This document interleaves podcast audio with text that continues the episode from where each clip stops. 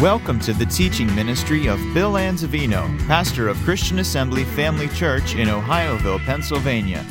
We pray you are challenged in your walk with the Lord through the following teaching. For more information about Christian Assembly Family Church or to subscribe to our free podcasts, please visit us on the web at cafamily.net.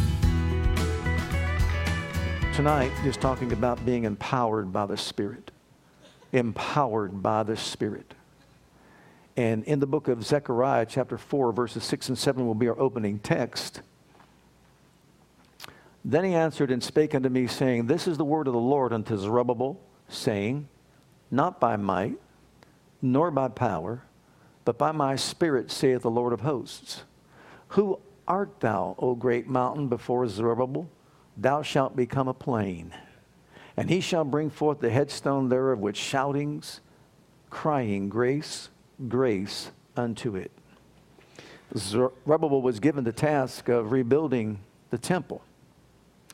But just like any generation, the people got very busy with their own lives. They had a lot to do for themselves. They had their own houses to build, they had their own vineyards to plant, and all that. And little by little, they stopped doing the work of God.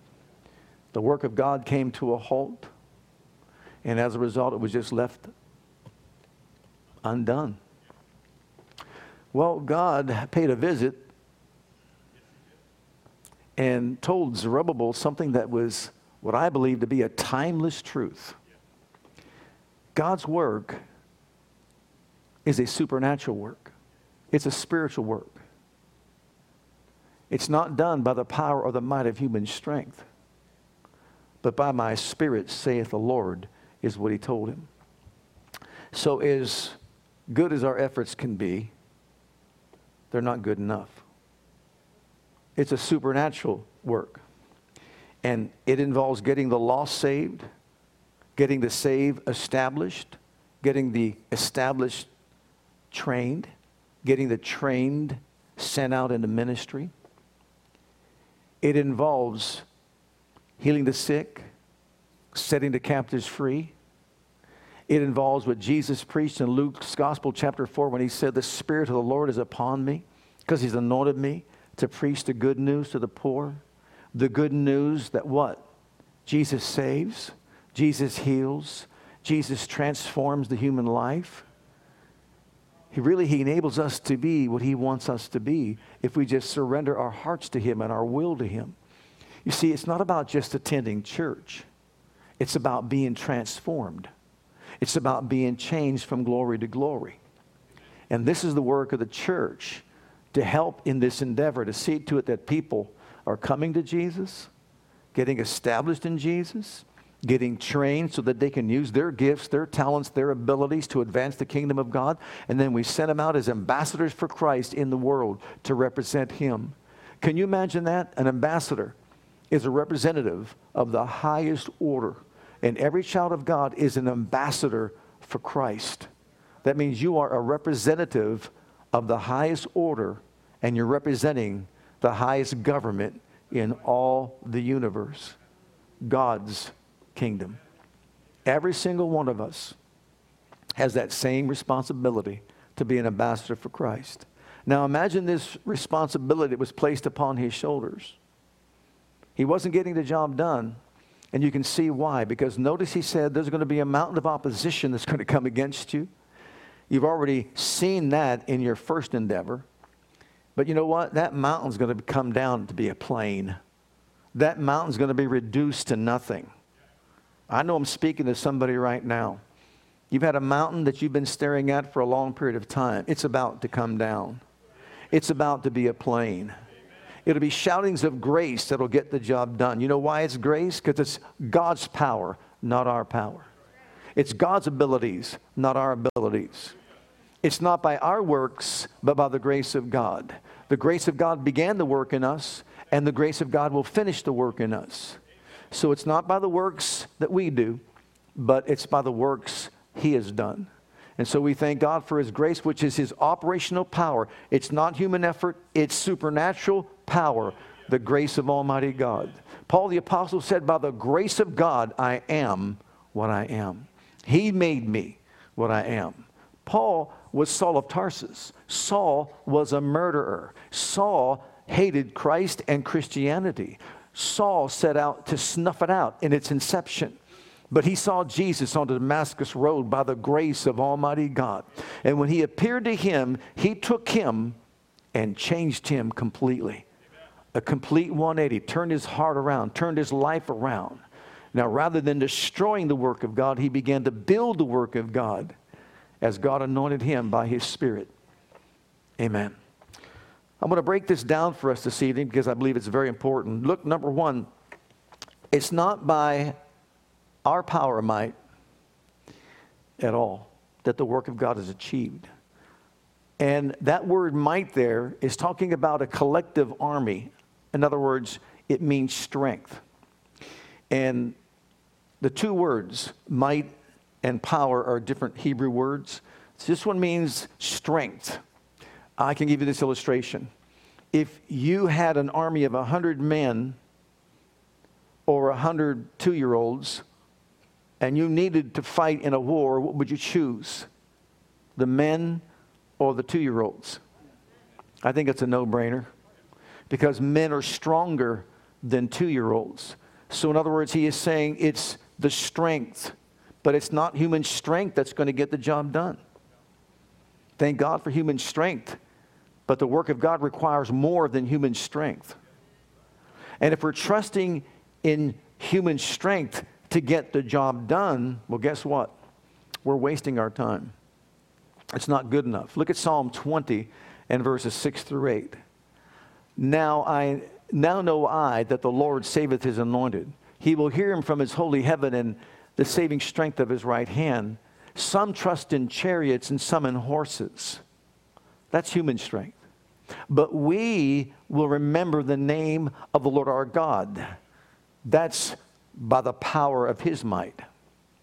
They are brought down, it, that's the result of trusting in human strength, but we are risen and stand upright. So there's the choice. Would we rather have human strength or would we rather have the power of God?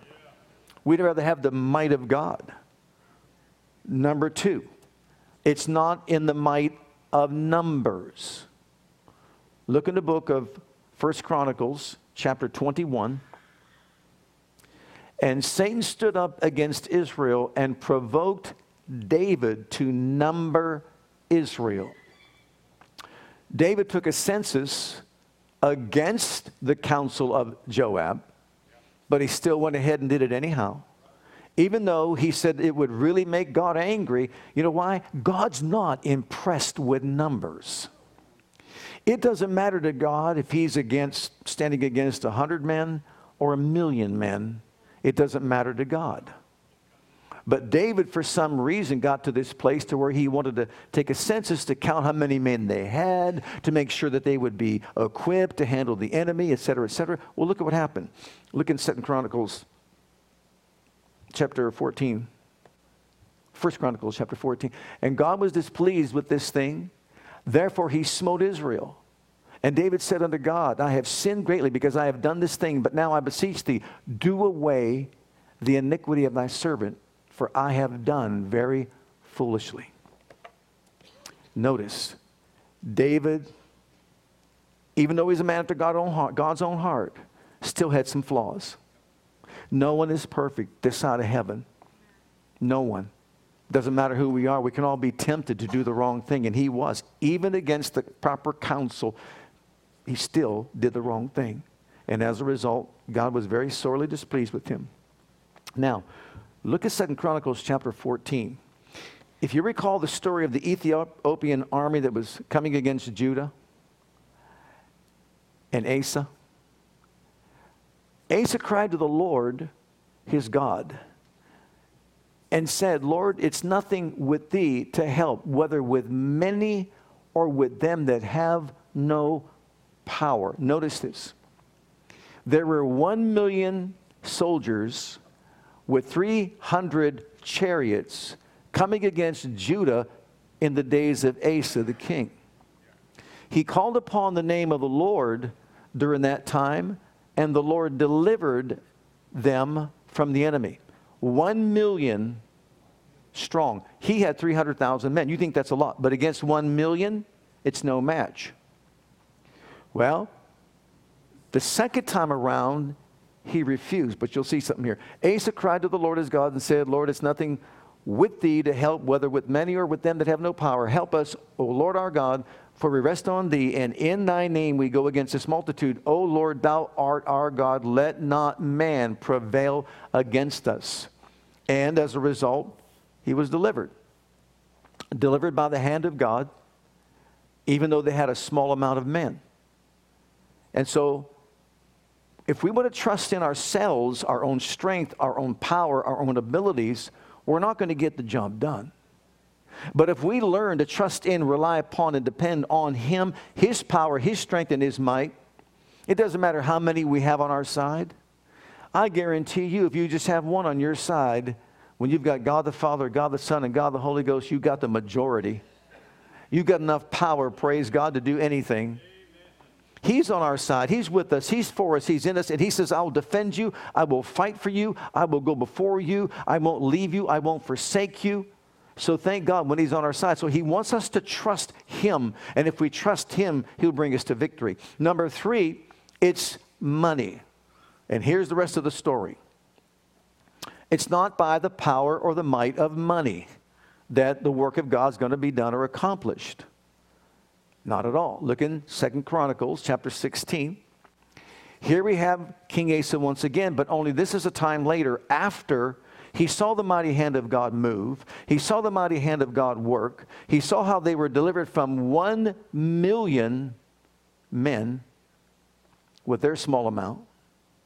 But this time, as they were challenged, then Asa brought out silver and gold out of the treasures of the house of the Lord and of the king's house and sent to Benhadad, king of Syria, that dwelt at Damascus, saying, There is a league between me and thee, and there was between my father and thy father. Behold, I have sent thee silver and gold. Go break thy league with Baasha, king of Israel, that he may depart from me. To put that short, he paid for protection. Instead of believing God, relying on God, and trusting in God for protection, he brought out the, brought out the money from the Lord's treasury. He used God's money to help buy protection for Judah. God wasn't pleased with that. Matter of fact, what happens is look, in, look at the verses 7 through 9 of the same text, the same chapter.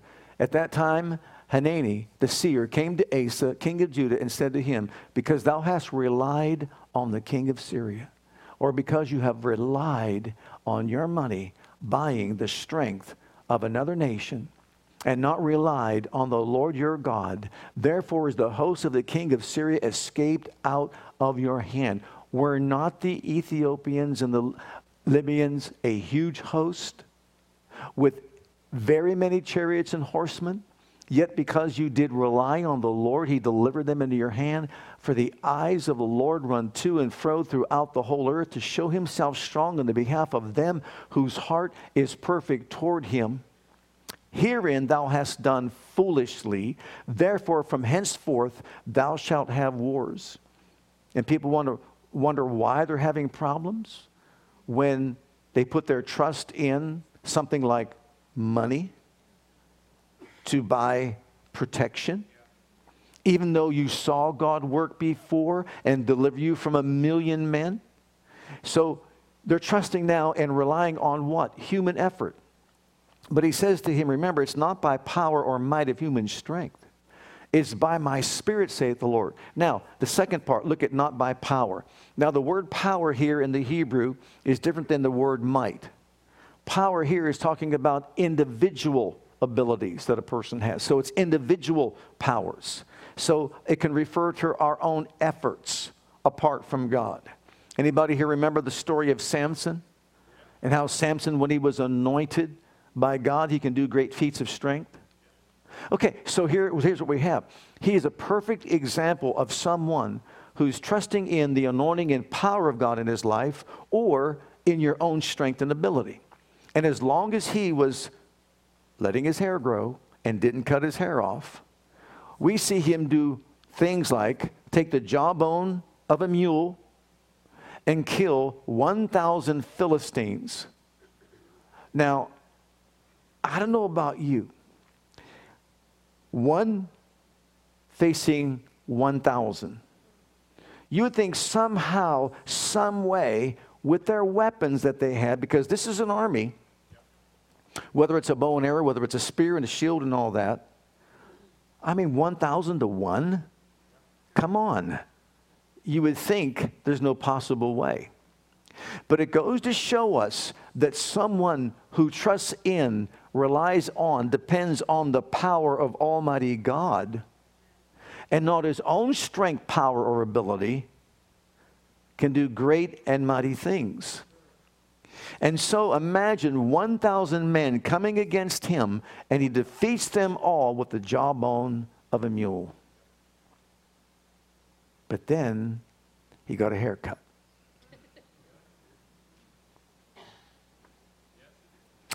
Delilah, Delilah. She convinced him to get a haircut. She found out where his power was. He got a haircut, and this time he tried to rise up, thinking that he would defeat the enemy. But in his own strength, he could not defeat one Philistine. In his own strength, he couldn't overcome any challenge.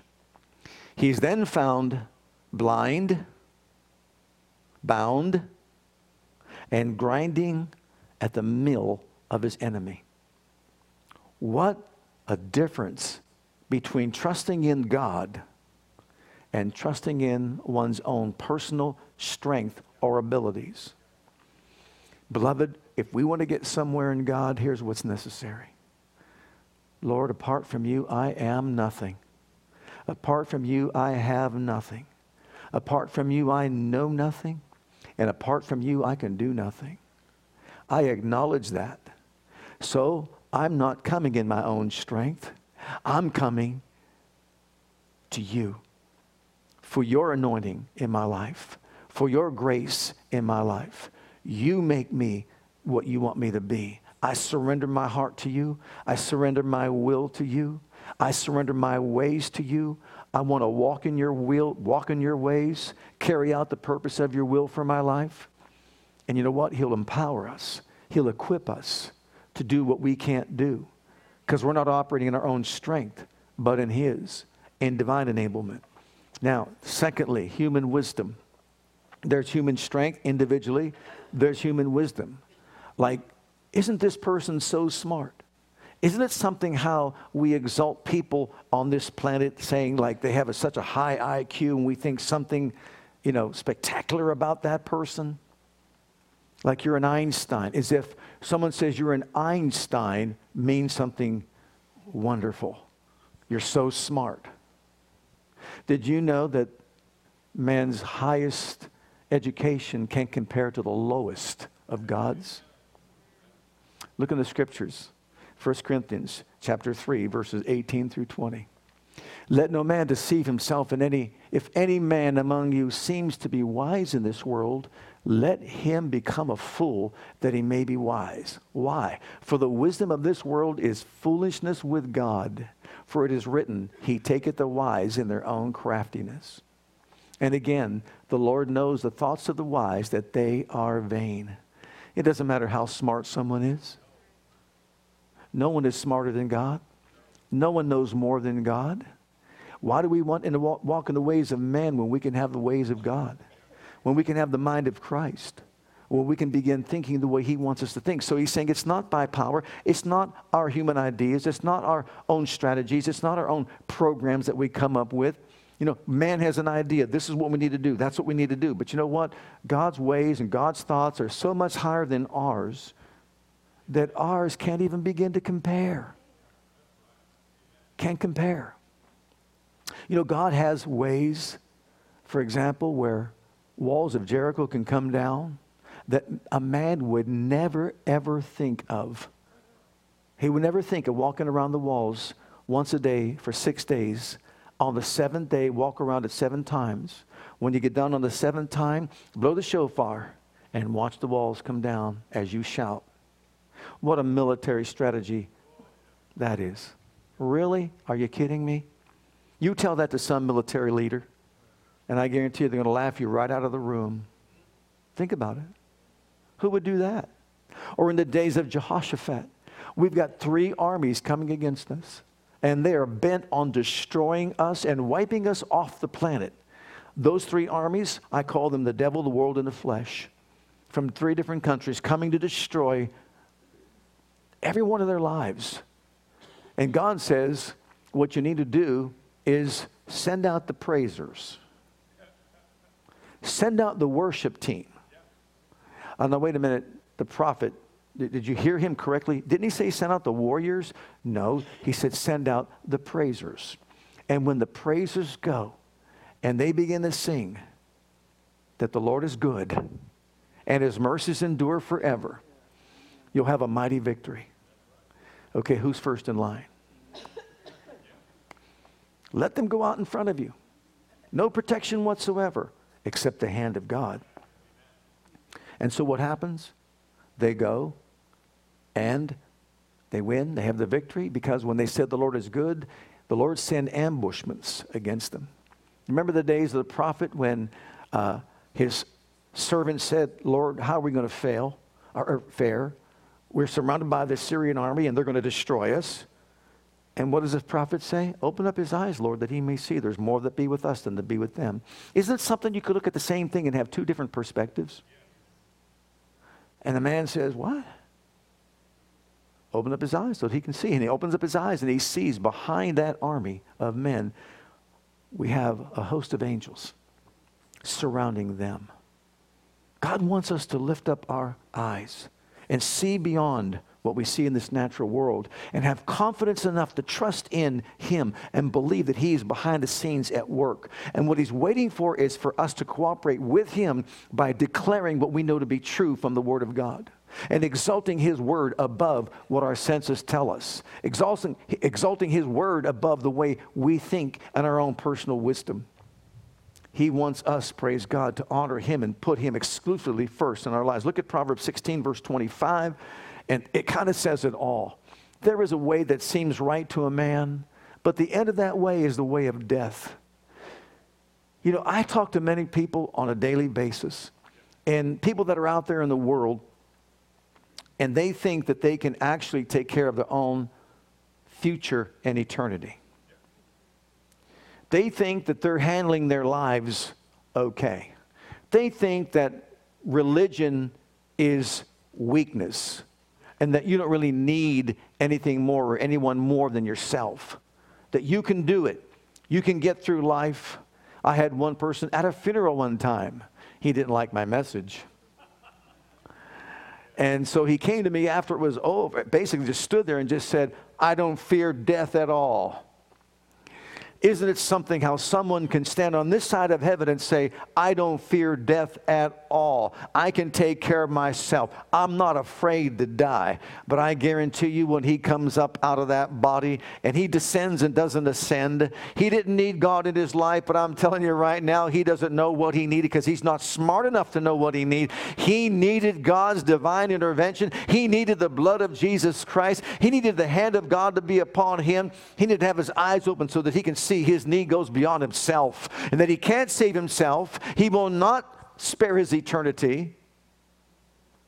Man thinks he's wise, but God chose to use the foolish things of this world to confound the wise. Amen. Thirdly, hard work. Hard work. What an example Cain is of hard work.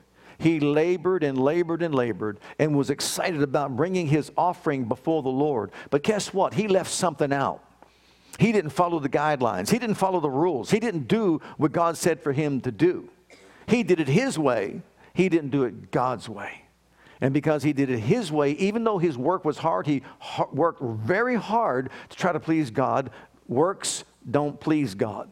Good works are the results of salvation, they're not the cause of salvation. We're saved for good works, we're not saved by good works. And so it's called the way of Cain in the Bible, doing it on our own, doing it by ourselves. So what does he tell Jehoshaphat? It's not by might And it's not by power, but by my spirit, saith the Lord. You can't do it on your own. Beloved, whether it's an individual, a family, or a church, whether it's a marriage, or whoever, whatever, we need the hand of God. We need the power of God.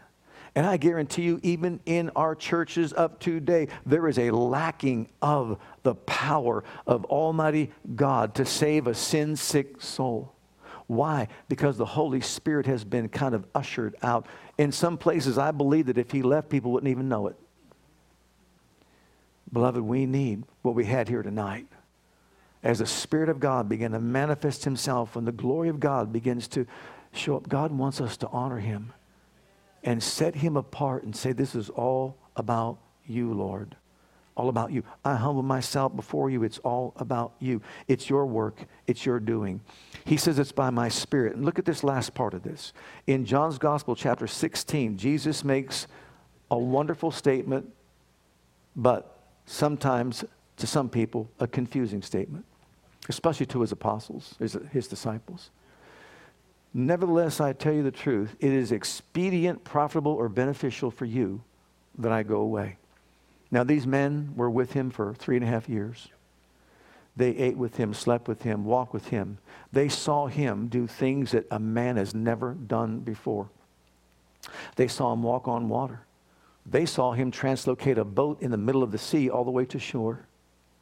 They saw him raise a dead man four days, beginning to decay from the dead, and bring him back to life. They saw him multiply food, fish, bread, and feed masses amounts of people with leftovers. Oh, they saw him bring money out of a fish's mouth. They saw him do, for something like take water and turn it into wine. They saw many things that this man had done. And there they were. And now he's saying, It's better for you if I leave. Can you imagine what their hearts were like at that moment? We don't want you to leave. We don't want you to go. We want you to stay here. But he says, No, it's beneficial. It's expedient. It's better for you if I go. Because if I don't go away, the comforter, the paraclete, will not come. But if I depart, I will send him to you. How important must it be that he send the Holy Spirit to take his place? Well, it's because of this. If he's here, he can only do so much. He can only go so far. He can only be at one place at a time. But if he goes away, and if He provides redemption and He sends the Holy Ghost, He is sending the third person of deity into the hearts and lives of every individual person who will accept Him on this planet. He can touch hearts around the world globally. And all they have to do is call upon his name. So he says, Look, it's by the Spirit, he tells Zerubbabel, that the work's going to be done. What does that tell us? This is the dispensation of the Holy Spirit. And the Holy Spirit, like in the beginning, is hovering over the Word of God, waiting for someone to proclaim it, someone to declare it. And once they do, He will move in power and might and make that Word of God a reality in that person's life. I want you to know something. He saves, He heals, He delivers, He sets free, He makes whole, He provides for, He protects, He does great and mighty things for people, but it's up to people to cooperate with him by declaring the word in their lives. It's not apart from us that God does what he does, it's in cooperation with us as we cooperate with him. So look at these things that the Holy Spirit. Well, first of all, let's look at um, what I wrote there about muscle. It's not by muscle.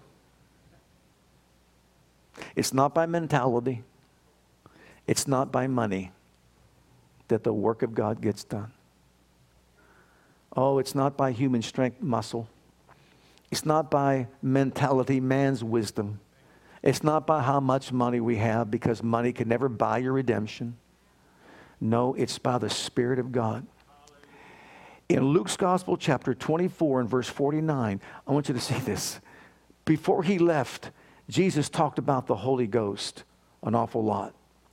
John 14, 15, 16, those chapters, he talked about the need for the Holy Ghost to come. and to anoint people from on high. He tells his own apostles or disciples, Look, behold, I send the promise of my Father upon you. But tarry ye here in the city of Jerusalem until you be endued with power from on high. And what he's telling these individuals is that you're not going to go out alone. Because if you go out there in your own strength, your own muscle, your own mentality, your own understanding, your own wisdom, your own ways, your own thoughts, if you go out there thinking that you could do it with money, you're not going to buy anything to promote the thing of God, you'll fail. But if you go out there empowered by my Spirit from on high, you will turn the world upside down. Wait until you're endued with power from on high. And I submit to you this evening, if Jesus had to be endued with power from on high, which Acts 10:38 says he was, and in Matthew's Gospel, chapter 3, we're told that when he came up out of the water, the Spirit of God came upon him. He did not do one miracle before he was endued with power from on high. And after he was endued with power from on high, then he began to work the works that the Father sent him to do. He never took credit for any work that he, had, he ever did when he was here upon the planet. He says, It's my Father and me. He does the works.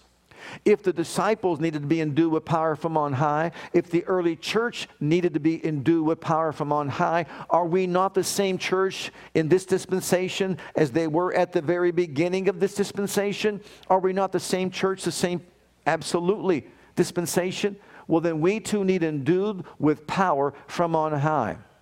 And it's sad to say, but many in our circles as well fail to realize the need, the value, the importance of having this manifestation of the Spirit from on high.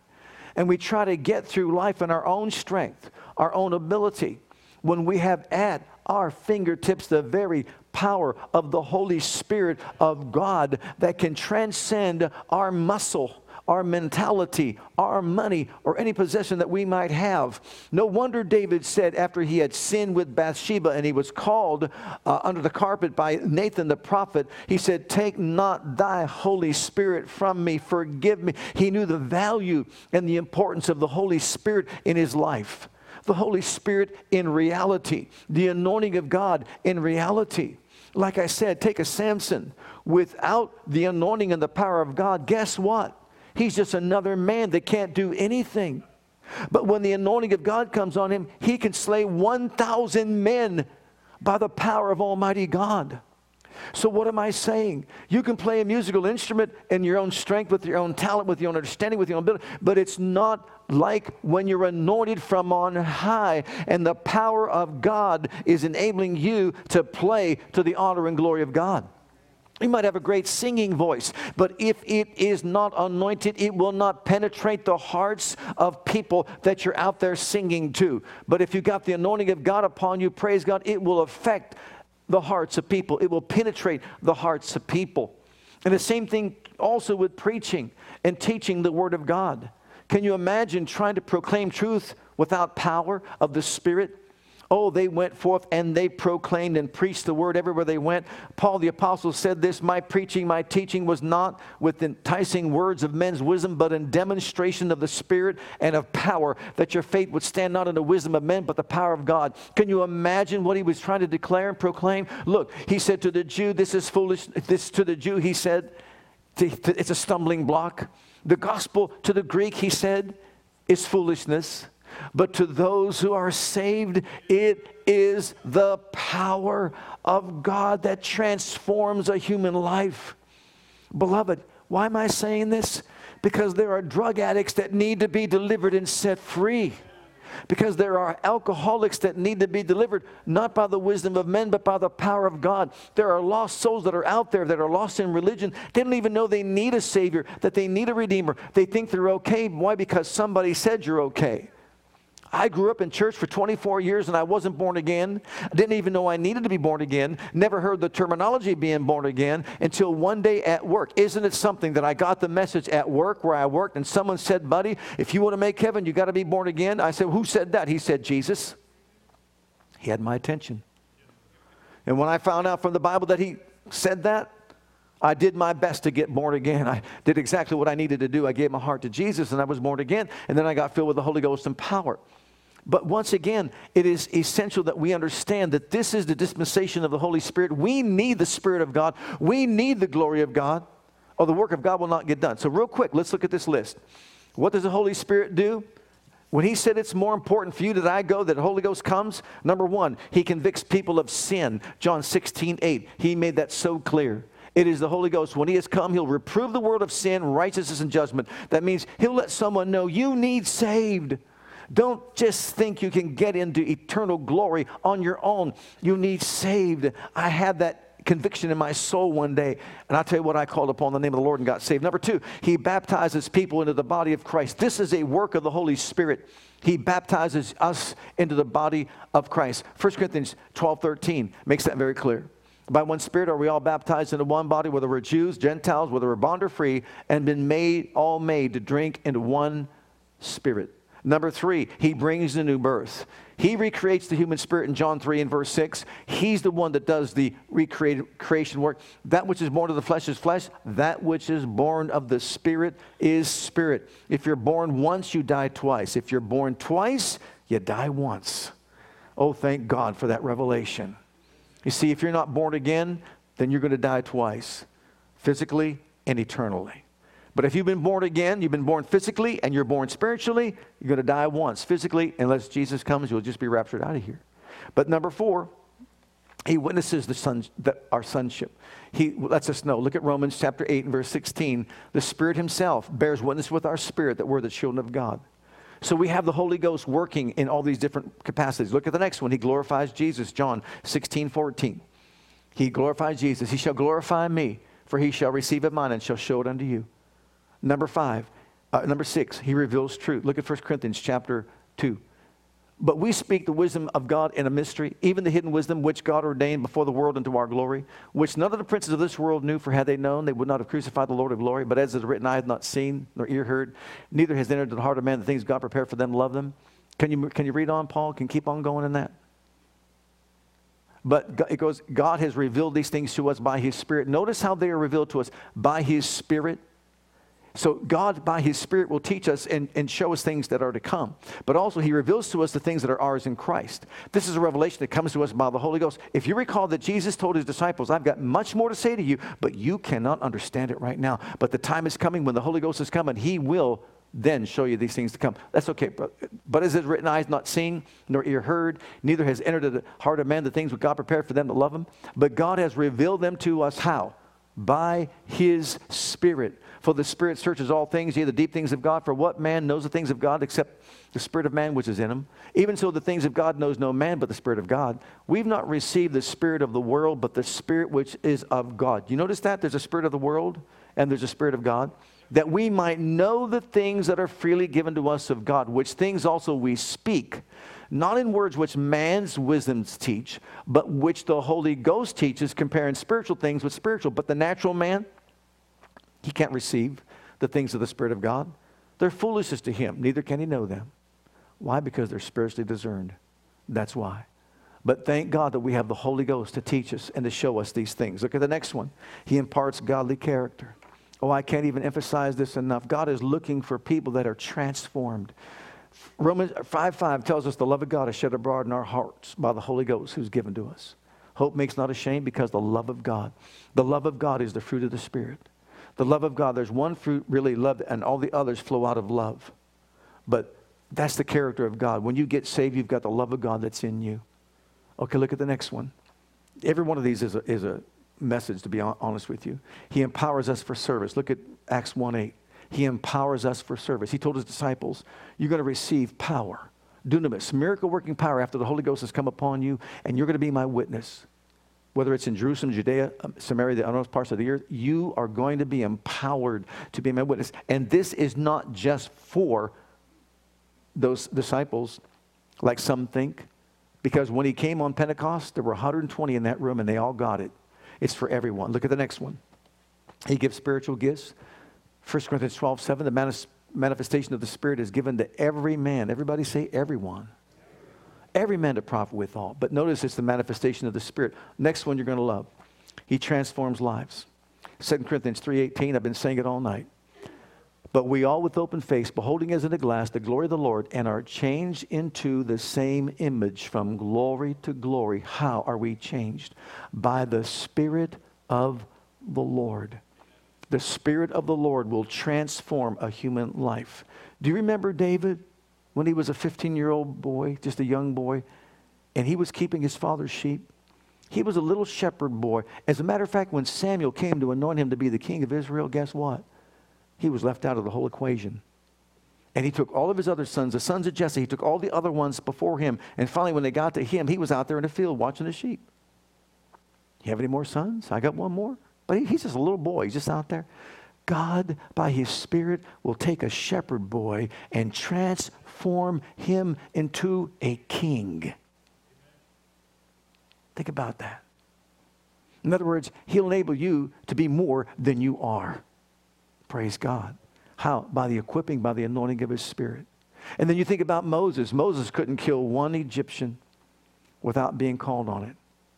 But God took him, God anointed him by his spirit, and he transformed him from a murderer into a deliverer of the people of God and a prophet. A humble man, a meek man that God mightily used in the exodus out of Egypt getting them to the brink of the promised land. And the list goes on. I mean, you can take Peter. Peter, you know how rowdy Peter was. And here Peter is just a fisherman. Well, God got a hold of him and transformed him from a fisherman to a fisher of men and an apostle of the Most High God. Paul the apostle, we already talked about, he was one who murdered Christians, but he transformed him into a builder of the faith. And by the grace of God, he said, I am what I am. And remember how we began this? It's by grace. We shout grace. How can you do what you can do? By the grace of Almighty God. How can you perform the way you perform? By the grace of Almighty God. You know what? There's so much grace out there. It's up to us to tap into it. Grace and peace are multiplied through the knowledge of God and Jesus Christ our Lord. We can let that grace sit out there dormant, doing nothing for us, or we can call upon the grace of Almighty God and say, Lord, I surrender my heart, change me from the inside out. Number 11 brings comfort. John 14 brings comfort. 16, 17, I pray the Father, he shall give you another comforter. Everybody say paraclete. Paraclete is the Greek word for comforter. It means comforter, counselor, helper, advocate, intercessor, strengthener, and standby. He is the Spirit of truth, whom the world cannot receive because it sees him not, neither knows him, but you know him. He'll, be, he'll dwell with you and shall be in you. So, this comforter, he has come to comfort us. Thank God that we have someone to bring comfort into our hearts and lives, but also to counsel us, to help us, and so on. The next one, he heals our body. Romans 8 11. We're talking about the importance of the ministry and work of the Holy Spirit in the generation in which we live. And it's sad to say, but many within the body of Christ never even heard that the Spirit of God could live in us to quicken our mortal bodies and make them strong and healthy. But the, if the Spirit of Him that raised up Jesus from the dead dwells in you, He that raised up Christ from the dead shall quicken your mortal bodies by the intelligence of men. By an Einstein. No, by someone who is strong, we got strong muscles by, by a great diet. Not that any of that's wrong. It's okay to have a diet, great diet. But how's he going to quicken our mortal bodies? By his spirit who dwells in us. And then finally, he enables us to overcome mm, the flesh. He enables us to say no to that second donut. Notice I didn't say the first. The flesh wars against the spirit, the spirit wars against the flesh. There is a warfare that we're all engaged in. This I say then walk in the spirit, and you will not fulfill the lust of the flesh. See, he empowers us to do that. Yes, I understand it's the, it's the fruit of the recreated spirit, but it's the Holy Ghost that brought the character into our spirit. And so we, as we walk in the power of the Spirit, He's able to do for us exceeding abundantly above all that we ask or think. How? According to the power that's at work within us. Someone says, I'm trying not to do it. Well, stop it, because you can't do it. I believe in God for the Holy Ghost to manifest Himself in me and the spirit of obedience to rest upon me. As I surrender my heart and will to you, Father, I believe you provide supernatural power that enables me to rise up above temptation and overcome anger, overcome jealousy, overcome fear, overcome worry, overcome anxiety, and the temptation to do anything whatsoever that displeases you in my life.